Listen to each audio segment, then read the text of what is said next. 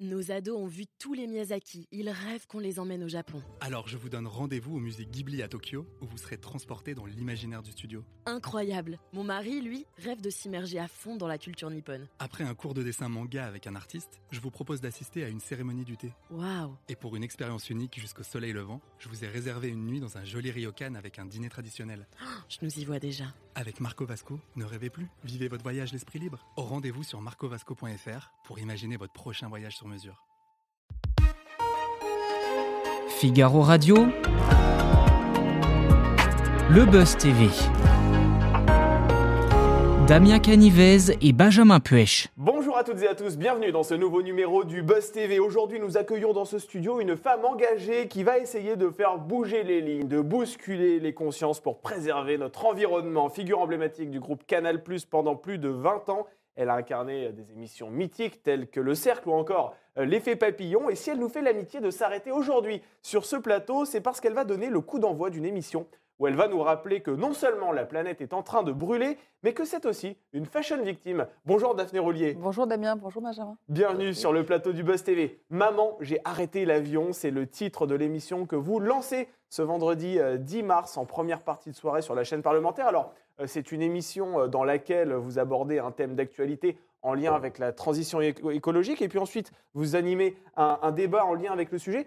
Première question que je voulais vous poser toute simple, comment fait-on pour parler écologie sans passer pour d'affreux donneurs de leçons? Parce que c'est le risque hein, quand on Ouais. euh, C'est- propose ce c'est- genre de C'est format. une excellente question, je n'ai pas la réponse à cette question. Et je peux vous dire que pour l'avoir vu l'émission, vous n'êtes pas du tout. euh, Non, l'idée, de c'est pas du tout donner des, des leçons, c'est donner euh, des, des clés. Ouais. Euh, en réalité, il y, a une, il y a une étude du cabinet Carbone 14 qui Ouais. estime qu'un quart du chemin parcouru pour tendre vers la neutralité carbone pourrait être réalisé, fourni par des efforts individuels. Donc Ouais. le poids des petits gestes quotidiens euh, sont loin d'être négligeables. Donc on va pas forcément voilà, se culpabiliser euh, lors de, de- de cette émission. Et on l'a vu, et c'est pas du tout le cas. Mais quel est l'objectif exactement de, votre magazine? Vous savez, il y, a un- y y a sociologue de la consommation Ouais. euh, qui s'appelait Maurice Alboix, Ouais. mort en déportation, qui disait que consommer, c'est montrer que l'on appartient à la société. Or, aujourd'hui, euh, on a besoin. Consommer, c'est devenu un loisir. Mm.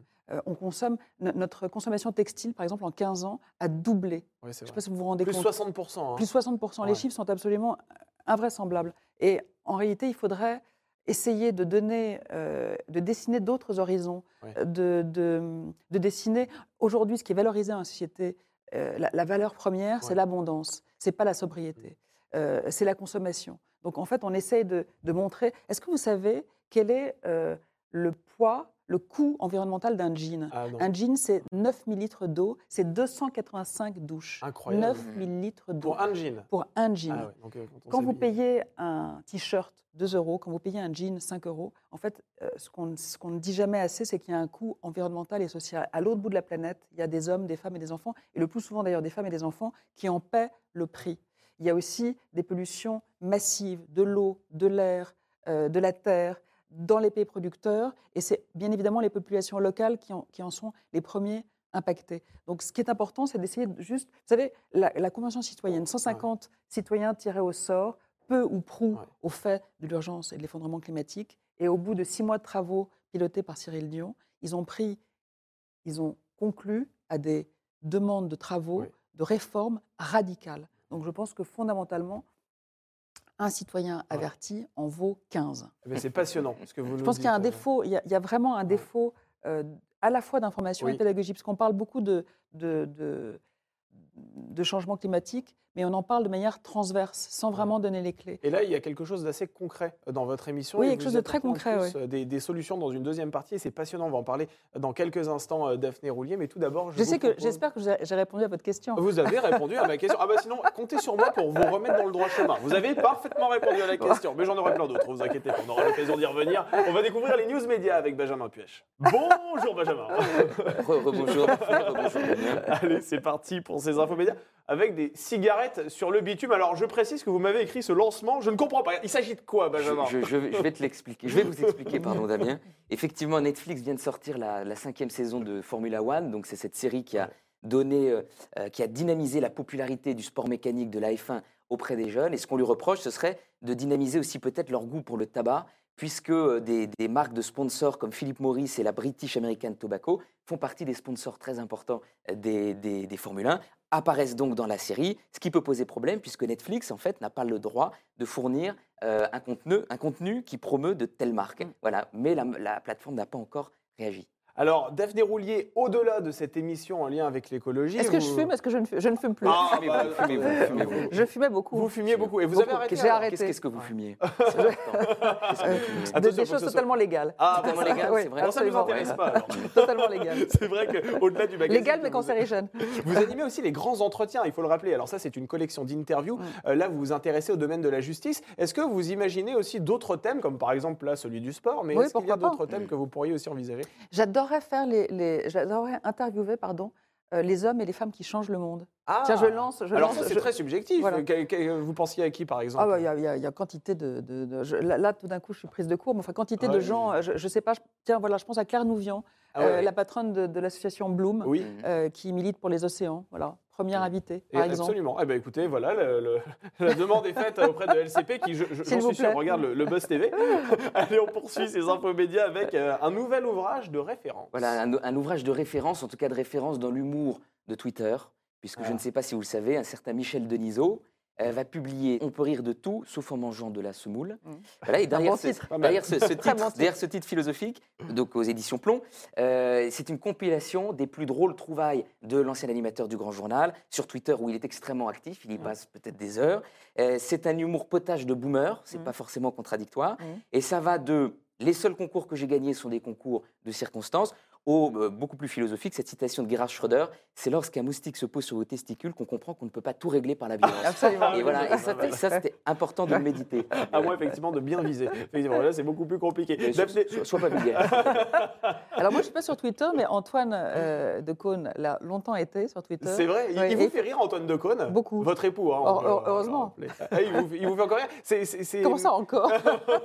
Bah, C'est vrai qu'avec les années, on pourrait euh, Non, parfois non, il se fait, lasser. il me fait beaucoup rire. ouais. Et, et- et est-ce que vous vous en inspirez? C'est aussi un, un visage d'antenne, hein, Antoine Mhm. Decaune, qu'on a l'habitude de recevoir ici euh, sur, euh, sur le Buzz TV. Mhm. Est-ce que vous vous en inspirez? Est-ce qu'à la maison, vous vous conseillez mutuellement? Comment Mais ça se pas passe? du tout. C'est vrai? Vous en parlez pas du tout? Absolument. On parle pas boulot à la maison? Non, jamais. Jamais? Non, on, on parle, on parle euh, euh, bouquins, séries Ouais. télé, euh, films. Mm. On parle très très peu de boulot. Ouais. Ah bah, Et juste- c'est- Bizarrement. Et, c'est- et- et On est, on, on des grands, grands consommateurs de culture.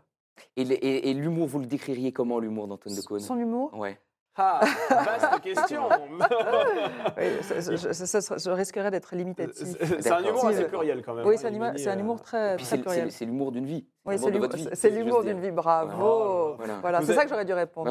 Vous maniez les mots avec, euh, avec génie, euh, cher Benjamin. Bon, allez, on termine justement avec vous. Tiens, le chiffre du jour, vous avez choisi le chiffre 74. Voilà, 74%, c'est le 74%, euh, l'augmentation des audiences aux États-Unis entre la, le premier épisode de The Last of Us et le dernier. Donc c'est une série Netflix qui cartonne, qui a beaucoup de succès, euh, à base de zombies. euh, c'est inspiré d'un jeu vidéo. Et je voudrais juste lire ce que Constance Jamet, qui est notre spécialiste série, Mhm. a écrit, elle qu'on ne peut pas soupçonner de jouer beaucoup aux jeux vidéo, et qui pourtant a été surprise d'apprécier tant cette série, euh, où elle dit qu'elle arrive à exister sur un plan beaucoup plus philosophique et intime, dans un monde en ruine où prime la loi du plus fort et du chacun pour soi, perce des moments d'humanité. Diable. Voilà, l'homme n'est ni ange ni bête. Pas Voilà. Vous regardez les séries Daphné Roulier, sait que vous êtes une cinéphile, euh, voilà, euh, Alors je vais vous dire. confirmée. Mais est-ce que vous regardez les Pas séries assez.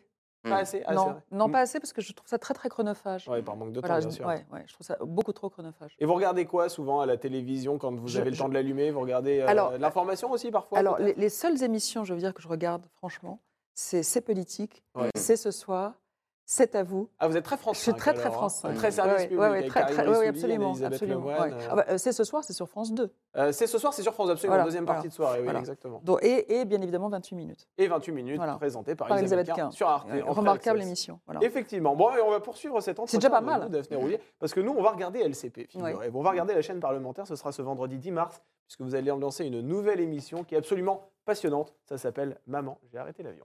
Alors, c'est une émission euh, en lien avec euh, la transition écologique. hein, euh, voilà. Alors, c'est vrai qu'on on en voit beaucoup déjà, hein, des émissions euh, en en a- lien en avec l'environnement. Vous en connaissez beaucoup? Beaucoup, sur en le, tout- sur le front, du Sur le Clément? front, d'Hugo Clément. Et en dehors de ça? En dehors de ça, on a souvent euh, ces thèmes qui reviennent. Alors, c'est vrai que ce sont plutôt des, ce sont des thèmes qui reviennent, mais dans des magazines d'enquête, par exemple. Voilà, en sur France transverse. 2, en transverse. il n'y a, pas de- il y a pas vraiment de magazine dédié à la transition écologique. Et justement, ce sera quoi la valeur ajoutée de, de votre émission Donner des clés.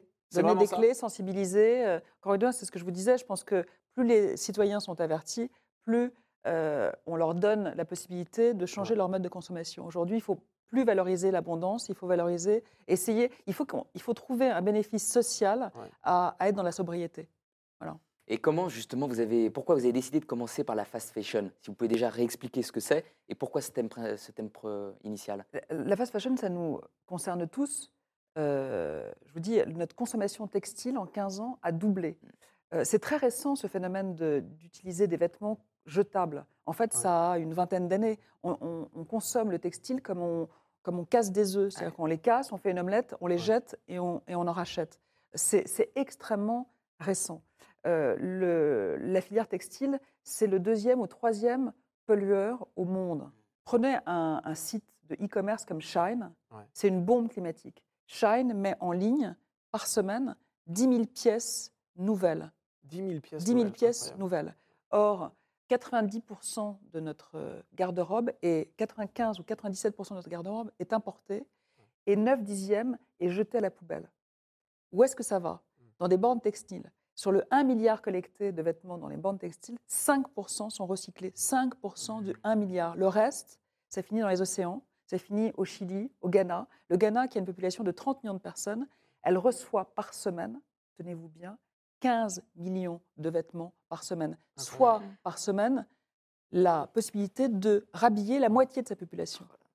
C'est incroyable. Voilà. Incroyable. Donc ça nous concerne tous. On, on- on va tous, à un moment donné ou à un autre, acheter un t-shirt, un jean euh, à bas prix. En réalité, on a tout intérêt à acheter moins, Ouais. mieux, plus cher, à garder plus longtemps, Mm. plutôt qu'à acheter euh, des vêtements jetables qui sont extrêmement pollueurs. Mais c'est ce que j'allais, c'est la question que j'allais vous poser parce que c'est vrai que là vous parlez de, de Shine, mais vous pointez du doigt aussi cette Primark. enseigne Primark, voilà, dans, dans le documentaire, dans la première partie de, de votre émission. Mais euh, en même temps, les clients de Primark sont des consommateurs, c'est vrai, qui ont un budget quand même relativement euh, restreint. Alors, c'est Est-ce sûr qu'il faut que- être riche aussi pour avoir une conscience écologique? Parce que euh, si ces personnes-là vont euh, dans ce genre d'enseigne, c'est parce qu'elles n'ont pas forcément les moyens de s'acheter un jean plus cher, qui certes est plus éco-responsable, qui va, mais qui va leur, leur coûter plus Alors, d'argent. alors, je vais vous dire, ce qui est intéressant dans le, dans le, dans le reportage qui a été réalisé euh, par nos amis de Nova Prod, qui sont des anciens d'ailleurs de l'effet papillon, Ouais. Caroline Dussin, Thomas Riby et Cyprien Dez, euh, qui ont rejoint donc Nova Prod et qui ont réalisé les deux reportages de l'émission. Ce qui est intéressant, c'est de montrer que en fait, les familles aux revues les plus modestes, elles ont un budget qu'elles se fixent, et quand elles ressortent de ces temples de l'ultra-consommation, Oui. elles ont beaucoup plus dépensé que ce qui avait été prévu au Ouais. départ. Et en réalité, euh, euh, oui, effectivement, un jean euh, éco-responsable, éthique, durable coûte plus cher. Mais si vous en avez ach- acheté un Ouais. plutôt que 10 qui finissent dans votre placard, que vous n'avez pas utilisé ou qui vont finir à la poubelle, il vaut mieux en acheter qu'un seul. Donc acheter moins, mieux. Je ne sais pas, mais euh, moi, mes grands-parents, mes arrière-grands-parents, Ouais. ils avaient trois tenues. Oui. Une tenue ou deux tenues pour la semaine, une tenue pour le dimanche. Alors qu'aujourd'hui, on en a 40. Aujourd'hui, on en a beaucoup plus que 40. Enfin, je veux dire, c'est... je- je- En tout cas, en moyenne, c'est une, c'est quarantaine de en, vêtements. en moyenne, c'est 80 vêtements par Français, c'est 1000 euros par an d'habillement. Incroyable. 95 à 97% de ces vêtements sont importés. 9 dixièmes ne sont pas portés physiquement. Ils restent dans le placard et ils finissent à la poubelle. Donc, euh, l'argument, effectivement, en, en période de crise et d'inflation, de, de dire les, c'est important d'acheter. euh, non, il faut acheter moins et mieux. Beaucoup moins, beaucoup, beaucoup moins. De toute façon, et, euh, vous savez, toutes les, tous les scénarios euh, des trajectoires climatiques, quelles qu'elles soient, disent la même chose. Il va falloir réduire notre consommation d'énergie. Ça veut dire quoi? Réduire notre consommation tout court. On ne pourra pas en passer. Et par ailleurs, effectivement, les familles les plus modestes, c'est d'abord elles qui vont être impactées. Tout à fait. Et justement, comment inverser la tendance? Une émission comme la vôtre permet de, de prendre conscience qu'il existe des marques de jeans françaises, par exemple. Moi, j'ai Oui. découvert ça. Tu ferais Voilà. Euh, mais justement, comment convaincre les gens qui vont à Primark qu'il y a ces possibilités-là et même de changer de, de, voilà, de, de façon de vivre sur ce. Je pense qu'il faut les sensibiliser, c'est très compliqué. euh, Et comment on les sensibilise? bah, en, en- en leur montrant d'abord ce que, ce, que, ce que ça représente, ce que, ce que le, le- la fast fashion, c'est-à-dire la, mode jetable à faible coût, elle a un coût social environnemental énorme. Mhm. Donc déjà, de leur montrer ce qui se cache derrière cette fast fashion, ce, qui se, ce, qui, ce, que, ce que ça veut dire concrètement Ouais. d'acheter un t-shirt à 2 euros ou un, ou un jean à 5 euros. Mais en même temps, cette fast fashion-là aussi, elle génère des emplois. Et c'est ce qui est très bien montré dans votre reportage, c'est qu'on est tiraillé finalement entre, entre un ange et un démon. C'est-à-dire qu'il y a ce bassin d'emploi qui n'est pas négligeable pour les élus locaux. Et puis il y a effectivement aussi cet impact écologique qui, lui, est toujours un peu mis de côté. D'ailleurs, Mm. ça vous choque, ça, aujourd'hui? Parce qu'on parle tous d'écologie. D'ailleurs, vous rappelez ce sondage que 4 Français sur 5 sont euh, d'accord pour Ils sont désireux de changer, voilà. oui, bien Voilà. sûr. Mais à côté de ça, euh, en fait, on a l'impression que le politique agit dans l'immédiat et qu'il voit qu'effectivement, c'est euh, une source d'emploi non négligeable. Donc, on va aller vers effectivement une solution qui n'est pas éco-responsable. Non, mais vous savez, le- la scientifique et membre du GIEC, Valérie Mas- Ouais. Masson-Delmotte, invitait le gouvernement, mais aussi les élus, euh, à se former sur les enjeux de la, la crise climatique. Et d'ailleurs, cette émission, elle vaut aussi bien en, en communication externe Ouais. vis-à-vis des téléspectateurs, mais aussi vis-à-vis de nos élus. Je pense que les élus, euh, au fond, ne sont pas formés sur ces enjeux, sur ces enjeux-là. Donc, il faut que voilà, tout le monde doit se former. Encore une fois, moi, ce qui me, ce qui me frappe, c'est le, le résultat de cette convention citoyenne. 150, je, je répète vraiment, c'est très très étonnant, 150 citoyens tirés au sort qui ne sont pas du tout euh, des militants, euh, oui, euh, sûr. euh, des militants écologistes. Ça, Il y avait des chauffeurs routiers, enfin des gens qui Ouais. étaient très contre l'écotaxe. Enfin bon, tous, tous, unanimement, ont appelé de leur vœu à des mesures radicales. Donc ça veut dire quoi? Ça veut dire que plus on sera informé, plus on sera sensibilisé, plus on va changer nos modes de consommation. Ça ne va pas se faire du jour au lendemain, Mm. mais c'est un effort collectif. Et encore une fois, cette étude de Carbone 14, un quart du chemin à parcourir peut être réalisé par des efforts individuels. C'est absolument pas négligeable. Et chez, chez vous, ce, ce- ce goût pour l'écologie, il est né comment? En, en- Peut-être en aimant la nature déjà Je crois que vous êtes un. Je- oui, mais en, en fait, je- en tout cas, ces préoccupations, elles sont arrivées via l'effet papillon. Je me souviens très bien d'un reportage qu'on avait fait au Kenya sur la guerre de l'eau. Mm. Et au fond, euh, par la force des choses, une, une information en Ouais. amène une autre. Vous commencez à vous intéresser à un sujet. Et, et j'ai commencé à faire des interviews de, euh, pour JQ de Cyril Dion, de Maxime de Rostolan, enfin, euh, de- et d'autres. Et j'ai commencé à lire et je me suis. Est-ce que vous vous rendez compte aujourd'hui qu'en réalité, là, on est en train de vivre une canicule en hiver? C'est vrai. c'est-à-dire que depuis le Covid, qui est d'ailleurs un, un petit zakouski, euh, euh, c'est Ouais. une entrée en matière un peu violente, mais Ouais. c'est juste une entrée en matière. Depuis le Covid, Mm. on vit des sécheresses, des inondations, des canicules Ouais. historiques. Ça veut dire que tous les gens, aujourd'hui, il pleut pas. Enfin, aujourd'hui, en l'occurrence, il pleut, mais ça fait 32 jours qu'on connaît une, une sécheresse historique des nappes phréatiques qui sont au plus bas historiquement. Donc, ça veut dire que tous les métiers météo sensibles vont être impactés. Ça veut dire quoi? L'agriculture au premier chef. Donc, c'est inné de notre devoir de citoyen d'avoir l'impact environnemental Ouais. le plus faible qui soit. C'est, en fait, c'est presque une question de survie. Vous, concrètement, vous avez changé vos habitudes pour être en phase avec la protection de l'environnement? Moi, je suis euh, euh, comme tout le monde, c'est-à-dire je suis une consommatrice euh, compulsive et j'essaye vraiment au maximum de me réfréner. Ouais. Voilà. En tout cas, on a reçu, euh, en- encore une fois, Antoine Decaune il y a quelques semaines sur ce plateau qui animait déclinaison de la Gaule d'Antoine, s'appelait la Gaule verte, justement en lien avec l'écologie. On lui a posé la question aussi si il avait changé ses habitudes de consommation. Il dit oui, parce que ma femme, en gros, elle, elle est très au fait de ces questions-là. Oui. Vous l'avez un peu éduqué sur ces questions-là, Antoine Decaune? Alors, An- Antoine n'est pas un grand consommateur. Il, il vit avec un jean et un blouson en cuir depuis euh, 35 ans. Ah oui, effectivement. Donc il a, il a Donc- mis, la- il a- il a mis le prix. au Et début. voilà, voilà, il a mis le prix au, au début, mais en, en l'occurrence, on n'est pas. Enfin, je dis qu'on est, on est des, des acheteurs compulsifs. Non, pas du tout. En réalité, on fait très attention. Vous faites, vous faites assez attention. Ouais, on fait très attention. Enfin, que- on essaie de faire. Enfin, on essaie de faire attention Ouais. au maximum. Vous savez, on a un enfant euh, de, enfin, qui n'est plus un enfant, qui est un ado de 14 ans et demi, Ouais. et euh, donc qui est un jeune ado. Et on essaie effectivement de, de valoriser au maximum euh, un rapport au vivant, plus Ouais. que plus qu'à la, plus qu'à l'achat. Euh, euh, il- c'est un des seuls, d'ailleurs, je crois, le, le seul de sa classe à ne pas avoir de téléphone portable, d'iPhone. Ah, Donc il, il vit. euh, Félicitations, ça doit pas être facile. c'est- euh. non, c'est pas simple à Ah. tenir. On ne Euh, pourra pas regarder l'interview de sa maman d'ailleurs. non, il ne pourra pas regarder l'interview de sa maman. Quel dommage. Euh, voilà. Mais euh, Est-ce que vous avez été satisfaite de, de- des réponses et de, Bérangère Couillard, la secrétaire d'État donc chargée de l'écologie, qui fait Ouais. partie de la, de la- de la première émission? On voit qu'elle est investie sur le sujet, mais qu'est-ce que vous en avez pensé? Euh, Qu'est-ce que j'en ai pensé Euh, Qu'elle fait son possible, mais qu'il Mhm. faut aller plus loin. Et qu'elle le sait.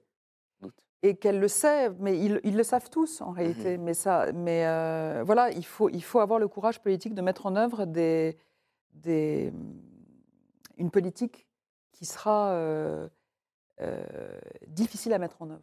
Mais de toute façon, on n'aura pas le choix. On- plus on avance, moins on va avoir le choix. Plus ça va être coercitif, de fait. Donc il faut que nous, collectivement, euh, encore une fois, on, on essaye de, de- de moduler notre rapport. euh, C'est presque un, un rapport philosophique en réalité. Est-ce que, euh, vous savez, dans les années 50, on vous expliquait qu'il fallait avoir une belle bagnole, une grande maison, Oui. euh, Ah oui. une jolie femme Ouais. avec de gros seins, Ouais, euh, et, polluer beaucoup pour, et, et polluer beaucoup et Mm. fumer comme un pompier pour être un homme. Je pense qu'aujourd'hui, il faut dessiner de nouvelles mythologies, de nouveaux horizons. Euh, et être un homme et être une femme aujourd'hui, en 2023, c'est quoi? Euh, Je pense que c'est pas être dans, une, dans la consommation euh, compulsive. Alors tout à l'heure, Daphné Roulier, vous avez noté qu'effectivement, les émissions en lien avec l'écologie étaient quand même assez peu nombreuses sur le le dire. petit écran, effectivement. Mais on peut peut-être aussi l'expliquer, et vous allez me dire si, je, si vous partagez mon analyse, elles font rarement beaucoup d'audience. hein. oui, C'est- vrai. ces émissions. On a reçu Bruce Toussaint il y a quelques semaines sur ce plateau qui a animé euh, 2050 Ouv- Ouvrons les yeux, qui était une forme de, de, de fiction, euh, de, une forme de fiction. Il se projetait en 2050 pour voir quel serait l'état euh, de la planète à ce moment-là. Ça n'a fait que 1% de part d'audience, alors que l'émission, franchement, était de bonne facture. Mhm. Comment vous expliquez ce paradoxe? On sait que les Français euh, sont très intéressés, euh, s'intéressent à ce sujet, puisqu'il y a urgence, mais en même temps, ça ne marche pas à la Alors, il y, a une, il y a une réalité neuroscientifique. Il y a un livre d'ailleurs que je vous conseille de lire qui s'appelle Le bug humain d'un neuroscientifique qui explique que le cerveau humain euh, n'a pas cette capacité à embrasser l'apocalypse. Ah. Euh, donc on est dans le déni. On met tout, tout- on, est, no- notre cerveau est ainsi fait euh, qu'il met, met en branle quantité de mécanismes Ouais. pour repousser au plus loin la réalité et la réalité qui nous dérange. Euh, donc ça m'étonne pas du tout. Je- je- je- je- D'ailleurs, je ne pense pas qu'on va Oui, faire. Enfin, j'en- sais rien. J'espère qu'on fera, qu'on touchera le plus grand nombre de téléspectateurs. Mais effectivement, on est dans le dé- déni. C'est dans tout cas, on ne veut pas voir. On sait, mais on ne veut pas prendre en compte cette réalité parce qu'elle est extrêmement euh, inquiétante. C'est le mot? Oui, absolument. mais je pense que c'est peu de le dire. C'est peu de le dire, oui. Quand on parle d'apocalypse, inquiétant, c'est un objectif. Voilà, c'est- est- un euphémisme. Voilà, c'est un euphémisme, on peut le dire. On vous garde quelques instants avec nous, Bien. Roulier, pour notre dernière ru- rubrique, pour le meilleur et pour le pire.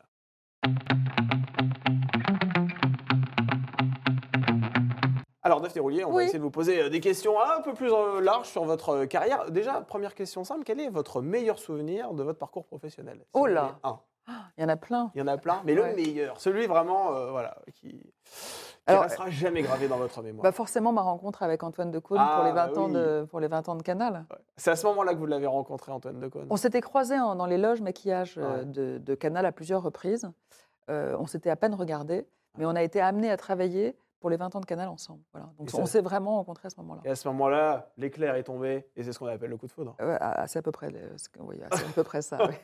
Et, et un souvenir plus pénible, ce serait quoi de votre carrière? Un souvenir plus pénible, euh, j'en ai un très précis, c'était à LCI, parce que j'ai présenté longtemps, les- enfin longtemps, euh, deux ans et demi, les, les- les JT de, de LCI et TF1 le matin, et, euh, et c'était un fou rire euh, pendant les attentats, avec, euh, où je parlais des attentats du GIA, et c'était et c'était un, Ah et c'était un sourire, c'était un fou rire irrépressible, Ouais. un, un fou rire nerveux, Ah ouais. mais un fou rire atroce. Eh. Voilà. C'est souvent à ce moment-là qu'on a des fous rires d'ailleurs, Voilà. c'est au pire moment. hein. au pire moment. Donc je, je me, je me- je me souviens de la, de la gêne, du malaise, du mal-être, de, de ne absolument pas pouvoir sortir de ce fou rire. D'accord. Et, et en même temps, de et, quasiment je pleurais à l'antenne, enfin il y a le rimel qui coulait, Ah et j'annonçais des- euh, un carnage. Hmm.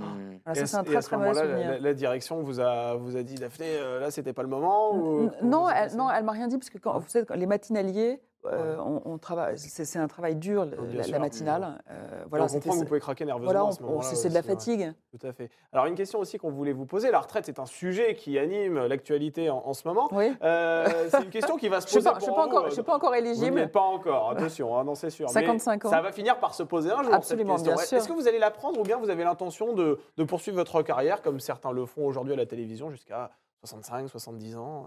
Euh, je ne vais, pas- je vais pas préempter euh, Ouais. euh, ni squatter la télévision jusqu'à jusqu'à jusqu'à jusqu'à jusqu'à ce que mort s'en suive. Ouais. Mais vous savez, les journalistes, je pense que l'un et l'autre, vous le savez, c'est pas Ouais. vraiment un métier, c'est une vocation. Oui, C'est- de rencontrer des gens, les interviewer, s'intéresser à eux. Donc tant que je serai en capacité de le faire, je continuerai à l'exercer ici ou ailleurs. oui. Vous le ferez très rapidement. Une dernière question sur euh, la justice dans la peau. C'est le titre de la collection des grands entretiens que vous menez actuellement. Mm. Les prochaines personnalités, vous les connaissez qu'on aura Les prochaines personnalités, euh, je c'est Franck Berton, Franck Berton, absolument. Voilà. ouais, voilà. euh, que j'ai pas encore interviewé, mais que je dois interviewer. D'accord. Euh, En tout cas, ça se poursuit, ça sur, ça se poursuit, sur ouais. LCP. Absolument. On peut toujours suivre ça. Donc, Absolument. voilà, c'est en deuxième partie de soirée généralement sur, sur LCP. Eh bien, merci beaucoup, Daphné Roulier, d'avoir accepté Merci notre à vous, invitation. Je rappelle que vous lancez le magazine Maman, j'ai arrêté l'avion. C'est ce vendredi 10 mars à 21h. Et sur le site, LCP. Ah oui, en avant-première, Oui, en vous ligne. qui trépignez d'impatience à l'idée de regarder cette émission, vous pouvez vous connecter, vous voyez, sur LCP, et puis vous pourrez regarder cette émission en avant-première. Merci Benjamin pour ces Merci. médias et ces Merci. questions brillantes que vous avez posées en ma compagnie aujourd'hui. Vous vous êtes très très brillants tous les Ah, deux, trouve vraiment. qu'il est particulièrement vous, êtes très, vous, êtes très, vous êtes très bons. J'ai hâte de ranimer une émission avec vous, euh, pour être Benjamin. Peut-être. J'espère que vous nous ferez l'honneur d'être sur ce plateau Oui, euh, la pas trop, vas-y. Excellente journée à toutes et à tous. Nos ados ont vu tous les Miyazaki. Ils rêvent qu'on les emmène au Japon. Alors je vous donne rendez-vous au musée Ghibli à Tokyo, où vous serez transporté dans l'imaginaire du studio. Incroyable. Mon mari, lui, rêve de s'immerger à fond dans la culture nippone. Après un cours de dessin manga avec un artiste, je vous propose d'assister à une cérémonie du thé. Waouh. Et pour une expérience unique jusqu'au soleil levant, je vous ai réservé une nuit dans un joli ryokan avec un dîner traditionnel. Je nous y vois déjà. Avec Marco Vasco, ne rêvez plus, vivez votre voyage l'esprit libre. Au rendez-vous sur marcovasco.fr pour imaginer votre prochain voyage sur mesure.